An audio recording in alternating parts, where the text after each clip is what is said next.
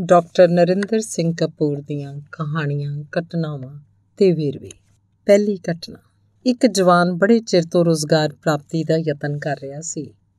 ਇੱਕ ਵਾਰੀ ਰੋਜ਼ਗਾਰ ਵਾਸਤੇ ਮੁਲਾਕਾਤ ਲਈ ਬੱਸ 'ਚ ਜਾ ਰਿਹਾ ਸੀ। ਉਹਦੀ ਅਗਲੀ ਸੀਟ ਤੇ ਇੱਕ ਬਜ਼ੁਰਗ ਇਸਤਰੀ ਬਾਰ-ਬਾਰ ਆਪਣੇ ਸਟਾਪ ਵਾਸਤੇ ਪੁੱਛ-ਗਿੱਛ ਕਰ ਰਹੀ ਸੀ, ਕਿਉਂਕਿ ਉਹ ਪਹਿਲੀ ਵਾਰ ਉੱਧਰ ਜਾ ਰਹੀ ਸੀ। ਉਸ ਜਵਾਨ ਨੇ ਵੀ ਉਸੇ ਸਟਾਪ ਤੇ ਉਤਰਨਾ ਸੀ। ਸੋ ਉਹਨੇ ਉਸ ਬਜ਼ੁਰਗ ਇਸਤਰੀ ਨੂੰ ਭਰੋਸਾ ਦਿਵਾਇਆ ਕਿ ਉਹ ਸਟਾਪ ਆਉਣ ਤੇ ਉਹਨੂੰ ਦੱਸ ਦੇਗਾ ਜਵਾਨ ਨੇ ਆਪਣੇ ਉਤਰਨ ਤੋਂ ਪਹਿਲਾਂ ਉਸ ਬਜ਼ੁਰਗ ਔਰਤ ਨੂੰ ਉਤਾਰਿਆ। ਉਤਾਰ ਕੇ ਸੋਚਿਆ, ਜੇ ਸਮਾਂ ਹੈ, ਚੰਗਾ ਹੋਏਗਾ, ਜੇ ਮੈਂ ਇਹਨੂੰ ਟਿਕਾਣੇ ਪਹੁੰਚਾ ਦੇਵਾਂ, ਨਹੀਂ ਤਾਂ ਗਵਾਚ ਜਾਏਗੀ। ਆਟੋ ਕੀਤਾ। ਟਿਕਾਣੇ ਤੇ ਪਹੁੰਚ ਕੇ ਵੇਖਿਆ ਕਿ ਉਸ ਇਸਤਰੀ ਨਾਲੋਂ ਵੀ ਵਧੇਰੇ ਬਜ਼ੁਰਗ ਜੋੜਾ ਉਹਨੂੰ ਉਡੀਕ ਰਿਹਾ ਸੀ। ਪਹੁੰਚ ਕੇ ਉਸ ਔਰਤ ਨੇ ਕਿਹਾ, ਪੁੱਤਰ, ਇੱਥੇ ਪਹੁੰਚਾਉਣ ਦਾ ਤੇਰਾ ਧੰਨਵਾਦ। ਮੈਂ ਆਪ ਤਾਂ ਪਹੁੰਚ ਨਹੀਂ ਸੀ ਸਕਣਾ। ਤੂੰ ਜਿਸ ਕੰਮ ਚੱਲਿਆ ਉਸ 'ਚ ਬਰਕਤ ਪਏਗੀ। ਮੁਲਾਕਾਤ ਲਈ ਦੇਰ ਹੋ ਗਈ ਸੀ। ਉਂਝ ਵੀ ਉਹ ਬਹੁਤ ਚੰਗੀ ਤੇ ਉੱਚੀ ਨੌਕਰੀ ਸੀ, ਮਿਲਣ ਦੀ ਕੋਈ ਆਸ ਨਹੀਂ ਸੀ। ਫਿਰ ਵੀ ਉਹ ਇੰਟਰਵਿਊ ਬੋਰਡ ਦੇ ਸਨਮੁਖ ਪੇਸ਼ ਹੋਇਆ।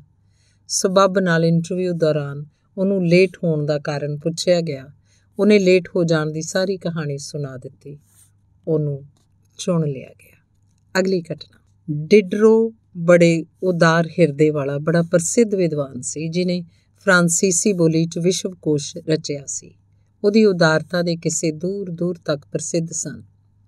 ਉਹਨੇ ਆਪਣੀਆਂ ਰਚਨਾਵਾਂ ਦਾ ਮੁਖੌਲ ਉਡਾਉਣ ਵਾਲੀ ਇੱਕ ਵਿਅੰਗਮਈ ਰਚਨਾ ਮੁਕੰਮਲ ਕਰਨ 'ਚ ਇੱਕ ਨਵੇਂ ਜਵਾਨ ਲੇਖਕ ਦੀ ਇਹ ਸੋਚ ਕੇ ਮਦਦ ਕੀਤੀ ਸੀ ਕਿ ਉਹ ਐਵੇਂ ਕੁਝ ਪੈਸੇ ਕਮਾ ਲਵੇ। ਜਦੋਂ ਡਿਡਰੋ ਨੂੰ ਆਪਣੀ ਧੀ ਦੇ ਵਿਆਹ ਵਾਸਤੇ ਪੈਸਿਆਂ ਦੀ ਲੋੜ ਪਈ ਤਾਂ ਉਹਨੇ ਆਪਣੀ ਕੀਮਤੀ ਤੇ ਦੁਰਲੱਭ ਪੁਸਤਕਾਂ ਵਾਲੀ ਨਿੱਜੀ ਲਾਇਬ੍ਰੇਰੀ ਵਿਕਰੀ ਤੇ ਲਾ ਦਿੱਤੀ।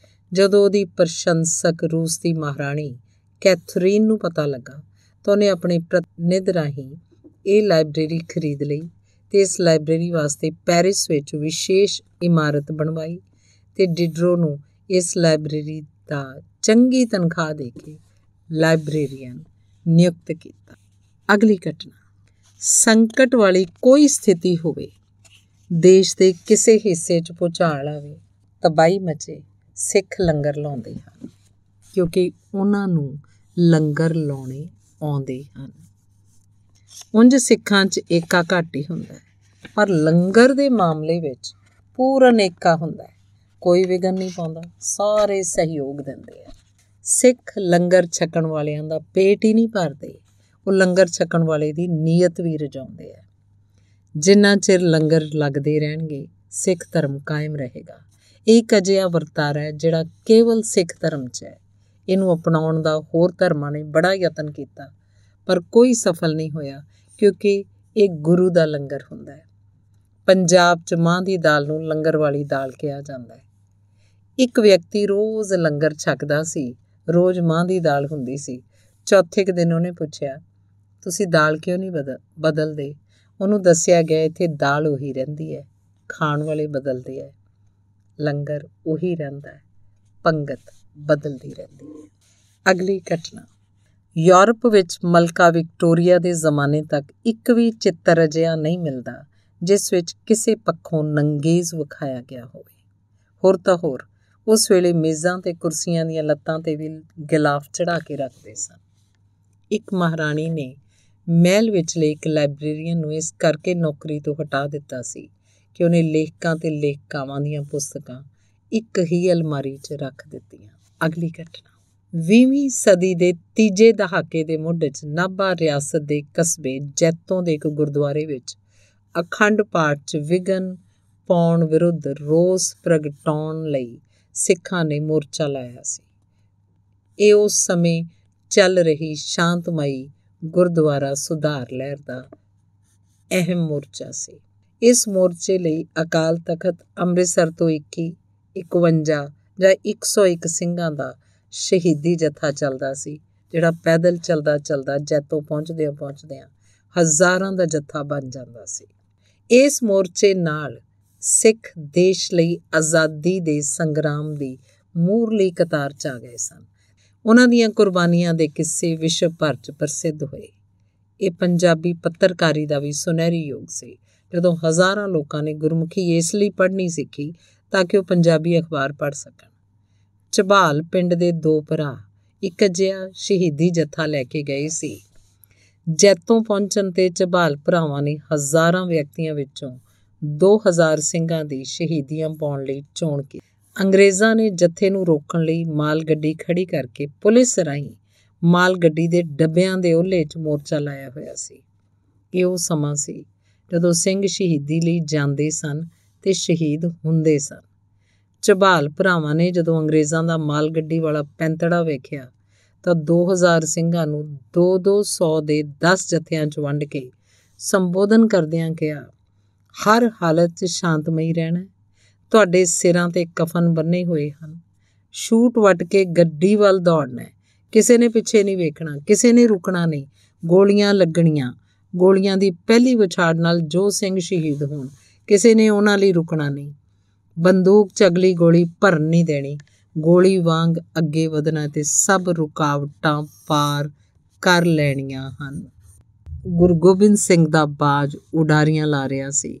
ਗੁਰੂ ਗੋਬਿੰਦ ਸਿੰਘ ਆਪ ਨਿਗਰਾਨੀ ਕਰ ਰਹੇ ਸਨ।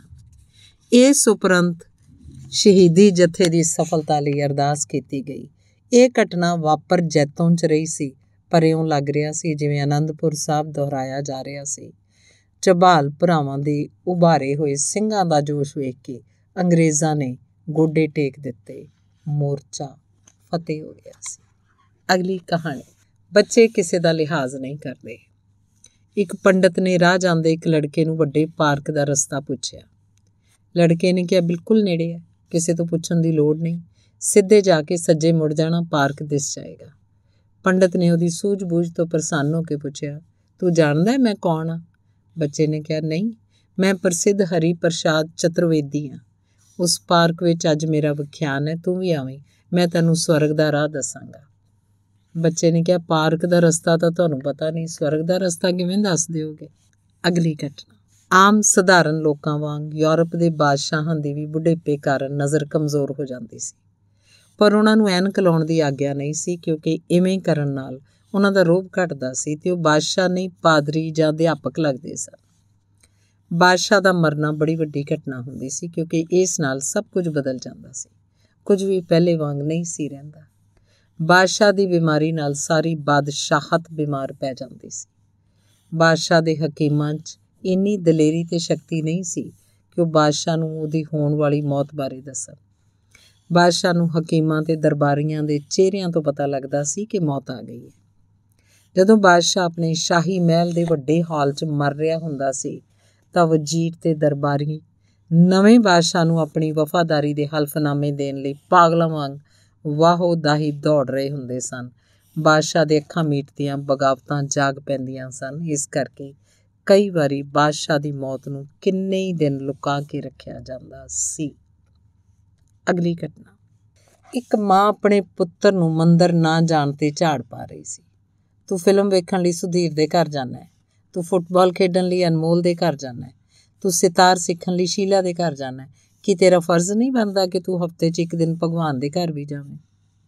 ਪੁੱਤਰ ਨੇ ਕੁਝ ਚਿਰ ਸੋਚ ਕੇ ਕਿਹਾ, ਮਾਂ, ਮੈਂ ਸੁਧੀਰ ਦੇ ਘਰ ਜਾਣਾ, ਸੁਧੀਰ ਮਿਲਦਾ ਹੈ। ਅਨਮੋਲ ਦੇ ਘਰ ਜਾਣਾ, ਅਨਮੋਲ ਮਿਲਦਾ ਹੈ। ਸ਼ੀਲਾ ਦੇ ਘਰ ਸ਼ੀਲਾ ਮਿਲਦੀ ਹੈ। ਭਗਵਾਨ ਦੇ ਘਰ ਕਈ ਵਾਰ ਗਿਆ, ਪਰ ਭਗਵਾਨ ਕਦੀ ਘਰ ਹੁੰਦਾ ਹੀ ਨਹੀਂ। ਹਰ ਵਾਰੀ ਮਿਲੇ ਬਿਨਾਂ ਹੀ ਵਾਪਸ ਆਉਣਾ ਪੈਂਦਾ ਹੈ। ਅਗਲਾ ਵੇਰਵਾ। ਲੋਕ ਪਰੇਸ਼ਾਨ ਸਨ। ਸਵੇਰੇ ਅਖਬਾਰਾਂ ਸਤਾਉਂਦੀਆਂ ਹਨ। ਸ਼ਾਮ ਨੂੰ ਟੈਲੀਵਿਜ਼ਨ ਉੱਤੇ ਜੁਰਮਾਂ ਦੇ ਸਮਾਚਾਰ ਡਰਾਉਂਦੇ ਹਨ। ਹਰ ਕੋਈ ਥੱਕਿਆ ਹੋਇਆ ਚਿੰਤਿਤ ਤੇ ਮਾਇੂਸ ਹੈ। ਕਿਸੇ ਨੇ ਪੁੱਛਿਆ, ਆਰਾਮ ਕਰਨਾ ਚਾਹੁੰਦਾ? ਕਿੱਥੇ ਜਾਵਾਂ? ਜਵਾਬ ਮਿਲਿਆ, ਕਿਧਰੇ ਜਾਣ ਦੀ ਲੋੜ ਨਹੀਂ। ਆਪਣੇ ਘਰ 'ਚ ਹੀ ਆਰਾਮ ਕੀਤਾ ਜਾ ਸਕਦਾ ਹੈ। ਅਖਬਾਰ ਬੰਦ ਕਰ ਦਿਓ। ਟੈਲੀਫੋਨ ਸਵਿਚ ਆਫ ਕਰ ਦਿਓ। ਕੰਪਿਊਟਰ ਪਰੇ ਰੱਖ ਦਿਓ। ਟੈਲੀਵਿਜ਼ਨ ਦਾ ਪਲੱਗ ਕੱਢ ਦਿਓ। ਆਰਾਮ ਸ਼ੁਰੂ ਹੋ ਜਾਏਗਾ।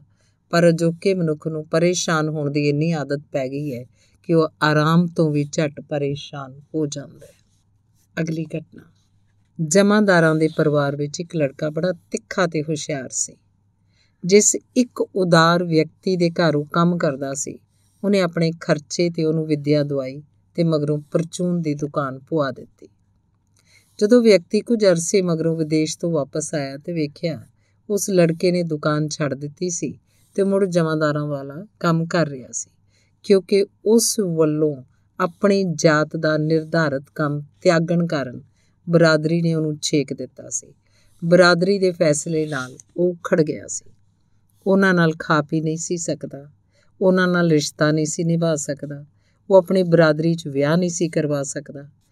ਬਰਾਦਰੀ ਨੇ ਬਾਹਰ ਵਿਆਹ ਨਹੀਂ ਸੀ ਹੋਣ ਦੇਣਾ। ਮੁੜ ਜਮਾਂਦਾਰ ਦਾ ਕੰਮ ਕਰਨ ਨਾਲ ਉਹ ਸੁਖੀ ਤੇ ਸੁਰੱਖਿਅਤ ਮਹਿਸੂਸ ਕਰ ਰਿਹਾ ਸੀ ਤੇ ਉਹਦਾ ਉਖੜਿਆ ਜੀਵਨ ਮੁੜ ਲਈ ਤੇ ਆ ਗਿਆ ਸੀ। ਬਰਾਦਰੀ ਵੱਲੋਂ ਪਰੰਪਰਾ ਦੀ ਪੂਜਾ ਹੋ ਰਹੀ ਸੀ।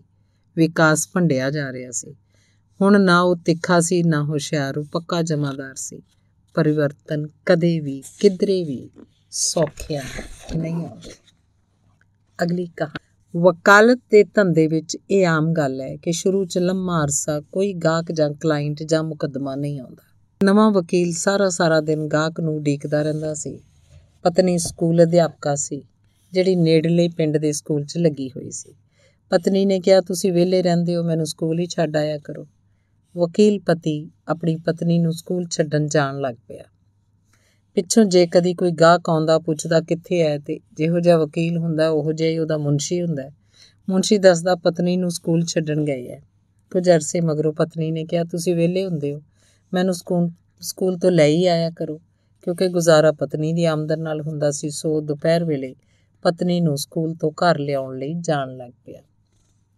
ਜਿਹੜਾ ਕਲਾਇੰਟ ਆਉਂਦਾ, ਪੁੱਛਦਾ ਕਿੱਥੇ ਹੈ ਕਈ ਨਵੇਂ ਵਕੀਲਾਂ ਦਾ ਸਾਂਝਾ ਮੁੰਸ਼ੀ ਕਹਿੰਦਾ, ਪਤਨੀ ਨੂੰ ਸਕੂਲੋਂ ਲੈਣ ਗਏ ਹੈ ਉਹ ਵਕੀਲ ਸਾਹਿਬ ਪਤਨੀ ਨੂੰ ਸਕੂਲ ਲੈ ਜਾਣ, ਲਿਆਉਣ ਵਿੱਚ ਸਫਲ ਸਨ, ਪਰ ਵਕਾਲਤ ਵਿੱਚ ਅਸਫਲ ਸਨ। ਜਿਹੜਾ ਕੰਮ ਕਰੋਗੇ, ਉਸੇ 'ਚ ਸਫਲ ਹੋਵੋਗੇ। ਅਗਲੀ ਕਹਾਣੀ। ਇੱਕ ਰਾਜਕੁਮਾਰ ਨੂੰ ਇੱਕ ਲੜਕੀ ਨਾਲ ਪਿਆਰ ਹੋ ਗਿਆ ਤੇ ਉਸ ਨੇ ਉਸ ਲੜਕੀ ਨਾਲ ਵਿਆਹ ਕਰਵਾਉਣਾ ਚਾਹਿਆ। ਪਰ ਲੜਕੀ ਦੇ ਪਿਤਾ ਨੇ ਕਿਸੇ ਪੁਰਾਣੇ ਗਿਲੇ ਸ਼ਿਕਵੇ ਕਾਰਨ ਰਾਜੇ ਦੇ ਪੁੱਤਰ ਨਾਲ ਰਿਸ਼ਤਾ ਕਰਨ ਤੋਂ ਇਨਕਾਰ ਕਰ ਦਿੱਤਾ। ਰਾਜੇ ਨੇ ਆਪਣੇ ਮੰਤਰੀ ਭੇਜੇ, ਆਪ ਗਿਆ, ਪਰ ਨਾ ਹਾਂ ਨਾ ਬਣੀ। ਇਲਾਕੇ ਦੇ ਥਾਣੇਦਾਰ ਨੂੰ ਪਤਾ ਲੱਗਿਆ। ਉਹਨੇ ਵੀ ਪਿਤਾ ਨੂੰ ਰਿਸ਼ਤਾ ਕਰਨ ਲਈ ਮਨਾਉਣ ਦਾ ਯਤਨ ਕੀਤਾ, ਪਰ ਉਹ ਨਾ ਹੀ ਕਰੀ ਜਾ ਰਿਹਾ ਸੀ। ਥਾਣੇਦਾਰ ਨੇ ਉਹਨੂੰ ਚੰਗਾ ਕੁਟਾਪਾ ਚਾੜਿਆ। ਕੁਟਾਪੇ ਮਗਰੋਂ ਲੜਕੀ ਦੇ ਪਿਤਾ ਨੇ ਕਿਹਾ, ਮਹਾਰਾਜ, ਮੈਂ ਸਮਝ ਗਿਆ। ਮੈਂ ਰਿਸ਼ਤਾ ਕਰਨ ਲਈ ਤਿਆਰ ਹਾਂ। ਥਾਣੇਦਾਰ ਨੇ ਕਿਹਾ, ਰਾਜਾ, ਆਪ ਤੇਰੇ ਕੋਲ ਆਇਆ, ਤੂੰ ਨਹੀਂ ਸਮਝਿਆ। ਹੁਣ ਤੂੰ ਇੰਨੀ ਜਲਦੀ ਕਿਵੇਂ ਸਮਝ ਗਿਆ? ਤੇ ਰਿਸ਼ਤਾ ਕਰਨ ਲਈ ਤਿਆਰ ਹੋ ਗਿਆ। ਲੜਕੀ ਦੇ ਪਿਤਾ ਨੇ ਕਿਹਾ, ਜਨਾਬ, ਜਿਵੇਂ ਤੁਸੀਂ ਸਮਝਾਇਆ, ਮੈਨੂੰ ਪਹਿਲਾਂ ਇਹ ਕਿਸੇ ਨੇ ਇੰਨੀ ਚੰਗੀ ਤਰ੍ਹਾਂ ਸਮਝਾਇਆ ਹੀ ਨਹੀਂ। ਇਸ ਕਰਕੇ ਮੈਂ ਸਮਝ ਗਿਆ। ਅਗਲੀ ਘਟਨਾ। ਇੱਕ ਸੰਗੀਤ ਪ੍ਰੋਗਰਾਮ ਹੋਣਾ ਸੀ। ਪੁੱਤਰ ਨੇ ਪੂਰੀ ਤਿਆਰੀ ਕੀਤੀ ਹੋਈ ਸੀ। ਪਿਤਾ ਨੇ ਰਿਆਜ਼, ਅਭਿਆਸ ਕਰਵਾ ਕੇ ਵੇਖਿਆ। ਪ੍ਰਵਾਨਗੀ ਦਿੰਦਿਆਂ ਕਿਹਾ, ਆਪਣੀ ਕਲਾ ਪ੍ਰਗਟਾਉਣੀ ਹੈ। ਸਰੋਤਿਆਂ ਨੂੰ ਪ੍ਰਭਾਵਿਤ ਕਰਨ ਦਾ ਯਤਨ ਨਹੀਂ ਕਰਨਾ। ਆਪਣੀ ਕਲਾ ਪ੍ਰਗਟਾਏਗਾ। ਸਰੋਤਿਆਂ ਦੇ ਸੋਚ ਸਵਾਦ ਦਾ ਪੱਧਰ ਉੱਚਾ ਚੁੱਕਿਆ ਜਾਏਗਾ। ਜੇ ਸਰੋਤਿਆਂ ਨੂੰ ਪ੍ਰਭਾਵਿਤ ਕਰਨ ਦਾ ਯਤਨ ਕਰੇਗਾ, ਤਾਂ ਕਲਾ ਦਾ ਪੱਧਰ ਨੀਵਾ, ਹੋਰ ਨੀਵਾ ਹੁੰਦਾ ਜਾਏਗਾ। ਸਰੋਤੇ ਤੈਨੂੰ ਆਪਣੇ ਪਿੱਛੇ ਲਾ ਲੈਣਗੇ ਤੇ ਤੂੰ ਗਵਾਚ ਜਾਏਗਾ। ਤੇਰੀ ਵਫਾਦਾਰੀ ਕੇਵਲ ਆਪਣੀ ਕਲਾ ਪ੍ਰਤੀ ਹੋਣੀ ਚਾਹੀਦੀ ਹੈ। ਵੱਡੇ ਕਲਾਕਾਰ ਆਪਣੀ ਕਲਾ ਪ੍ਰਤੀ ਵਫਾਦਾਰ ਹੁੰਦੇ ਹਨ। ਅਗਲਾ ਵੇਰਵਾ। ਅਨਪੜਾਂ ਦੀ ਇੱਕ ਫਿਰਕਾ ਪ੍ਰਸਤ ਪਾਰਟੀ ਵੱਲੋਂ ਚੋਣਾਂ ਲਈ ਉਮੀਦਵਾਰ ਦਾ ਫੈਸਲਾ ਹੋ ਰਿਹਾ ਸੀ। 10-12 ਸਾਲਾਂ ਤੋਂ ਪਾਰਟੀ 'ਚ ਕੰਮ ਕਰਦੇ ਇੱਕ ਸਾਬਕਾ ਕਰਨਲ ਨੇ ਜਦੋਂ ਟਿਕਟ ਮੰਗੀ, ਤਾਂ ਪਾਰਟੀ ਦੇ ਪ੍ਰਧਾਨ ਨੇ ਕਿਹਾ, ਇਸ ਕਰਨਲ ਨੂੰ ਟਿਕਟ ਨਹੀਂ ਦੇਣੀ। ਇਹ ਜ਼ਿਆਦਾ ਪੜ੍ਹਿਆ ਲਿਖਿਆ ਹੈ। ਅਜਿਹੇ ਉਮੀਦਵਾਰ ਜਿੱਤ ਕੇ ਕਿਸੇ ਹੋਰ ਪਾਰਟੀ ਨਾਲ ਜਾ ਰਲਦੇ ਆ ਜਿਸ ਨਾਲ ਸਾਡੀ ਪਾਰਟੀ ਬਦਨਾਮ ਹੁੰਦੀ ਹੈ। ਕਰਨਲ ਨੇ ਗੁੱਸੇ ਨਾਲ ਕਿਹਾ 10-12 ਸਾਲ ਤੁਹਾਡੇ 'ਚ ਰਹਿ ਕੇ ਮੈਂ ਕਾਹਦਾ ਪੜ੍ਹਿਆ ਲਿਖਿਆ ਰਹਿ ਗਿਆ? ਅਗਲਾ ਵੇਰਵਾ, ਵਿਗਿਆਨ ਬਦਲ ਰਿਹਾ ਹੈ। ਧਰਮ ਸਥਿਰ ਹੈ। ਬੁੱਧੀ ਤੇ ਮਨ ਬਦਲ ਰਹੇ ਹਨ, ਆਤਮਾ ਸਥਿਰ ਹੈ। ਸੰਸਾਰ ਵਾਂਗ ਮਨੁੱਖ ਬਦਲ ਰਿਹਾ ਹੈ, ਪਰਮਾਤਮਾ ਸਥਿਰ ਹੈ। ਪਰੰਪਰਾਗਤ ਸਮਾਜਾਂ ਦੇ ਲੋਕ ਬਦਲਾਅ ਤੋਂ ਡਰਦੇ ਹਨ, ਕਿਉਂਕਿ ਉਹਨਾਂ ਨੂੰ ਪਤਾ ਨਹੀਂ ਹੁੰਦਾ ਕਿ ਬਦਲਾਅ ਨਾਲ ਬਦਲੀਆਂ ਹਾਲਤਾਂ ਵਿੱਚ ਉਹਨਾਂ ਦਾ ਕੀ ਹਾਲ ਹੋਏਗਾ। ਇਸ ਲਈ ਉਹ ਧਰਮ ਦੀ, ਆਤਮਾ ਦੀ ਤੇ ਪਰਮਾਤਮਾ ਦੀ ਸਥਿਰਤਾ ਅਪਣਾ ਲੈਂਦੇ ਹਨ ਤੇ ਸੁਰੱਖਿਅਤ ਮਹਿਸੂਸ ਕਰਦੇ ਹਨ। ਜਿਹੜੇ ਬਦਲਾਅ ਦੇ ਪੱਖ ਵਿੱਚ ਹੁੰਦੇ ਹਨ ਉਹ ਵਸੀਲੇ ਸਾਧਨ ਤੇ ਸਹੂਲਤਾਂ ਉਪਜਾ ਕੇ ਜੀਵਨ ਨੂੰ ਸੁਖਾਲਾ, ਵਿਸ਼ਾਲ ਤੇ ਮਾਨਣ ਯੋਗ ਬਣਾ ਲੈਂਦੇ ਹਨ। ਪੂਰਬੀ ਤੇ ਪੱਛਮੀ ਸੰਸਾਰ 'ਚ ਇਹੀ ਅੰਤਰ ਹੈ। ਧੰਨਵਾਦ।